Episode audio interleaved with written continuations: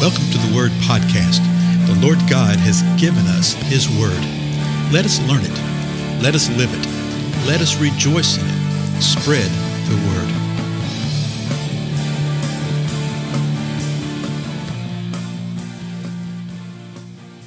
Blessings, everybody. This is Dale. Thank you so much for joining with me today on the Word Podcast. We're drawing close to the end of Hebrews. We're in the 13th chapter. And I want to go back and look at the last three verses we looked at in the previous episode. These are profound, then we'll press on, okay? So this is Hebrews chapter 13, verse 15 said this Through him, then, this is through the Lord Jesus Christ, through him, let us continually offer up a sacrifice of praise to God. That is the fruit of lips that give thanks to his name.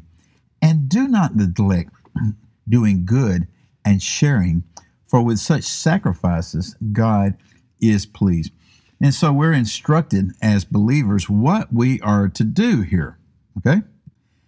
We are to continually to offer up a sacrifice of praise. Our lips are to continually give thanks.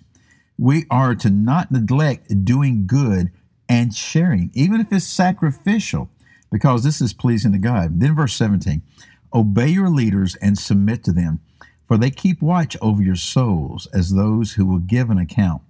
Let them do this with joy and not with grief, for this would be unprofitable for you. So, we looked at that a good bit yesterday in a previous episode. Um, we are to obey leaders and submit to leaders. Now, again, this does not mean if you've got a leader that's leading you into sin that you obey and submit. No, no, no, no. If you've got a leader who's not leading, no. Too often, people who are in leadership positions, particularly the man made and man created positions, demand this type of thing. They demand submission, they demand obedience. That's not true spiritual, God filled obedience and leadership. But we are to follow those who do such in the way that God tells them to, because they keep watch over our soul. We're not to cause them grief. Okay? We're to do it with joy. Okay? With joy. Isn't that a great little thing? Now, verse 18 then says this Pray for us. So the author is saying, Hey, pray for us. For we are sure that we have a good conscience, desiring to conduct ourselves honorably in all things.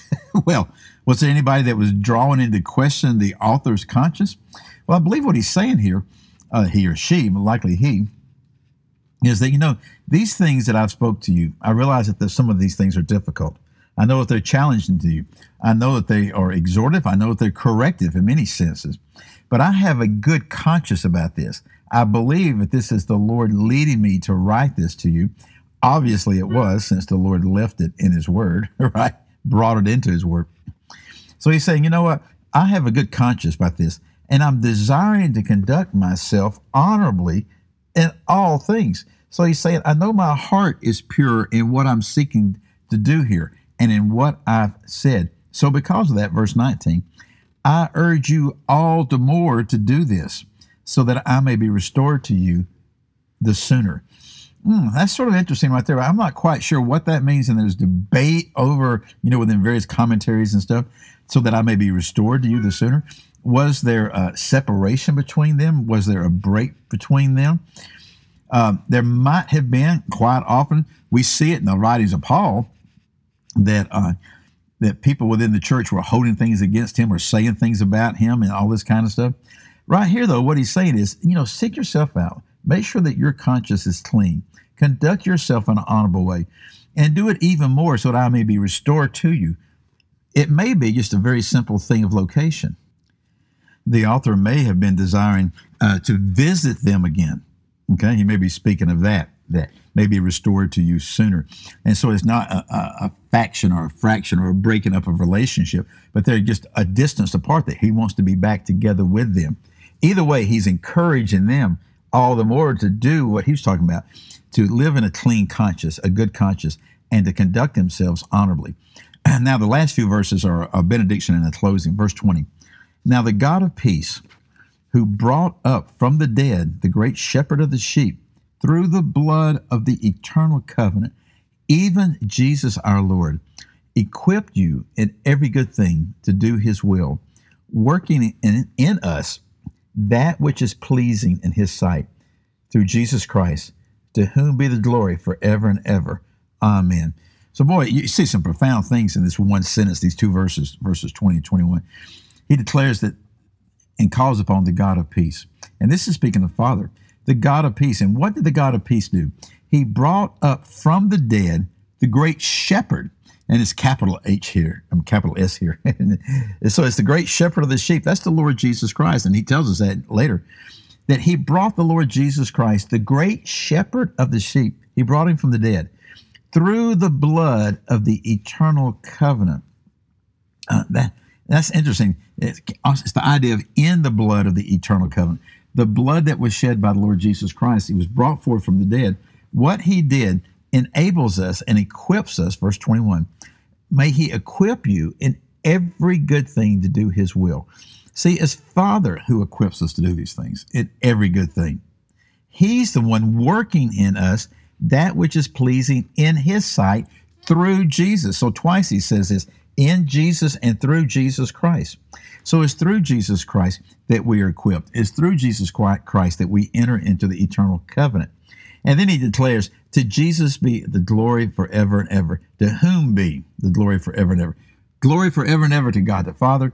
Glory forever and ever to God the Son.